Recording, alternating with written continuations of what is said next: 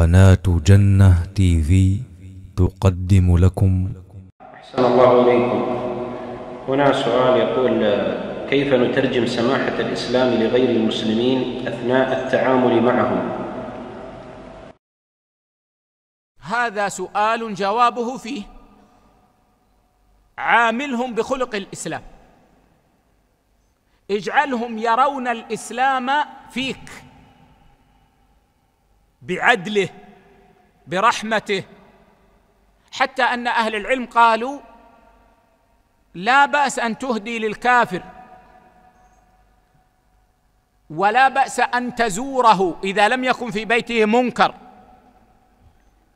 بغرض أن تظهر له محاسن الإسلام وأخلاق المسلمين.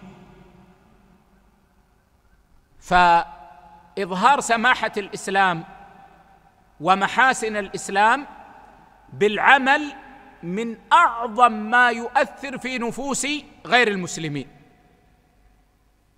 غير المسلم ما يعرف قيمة القرآن ما يعرف قيمة السنة لكن إذا رآك تفعل ما في القرآن ورأى ثمرة هذا فإنه في هذه الحال على الأقل ستنكسر الحدة التي في قلبه.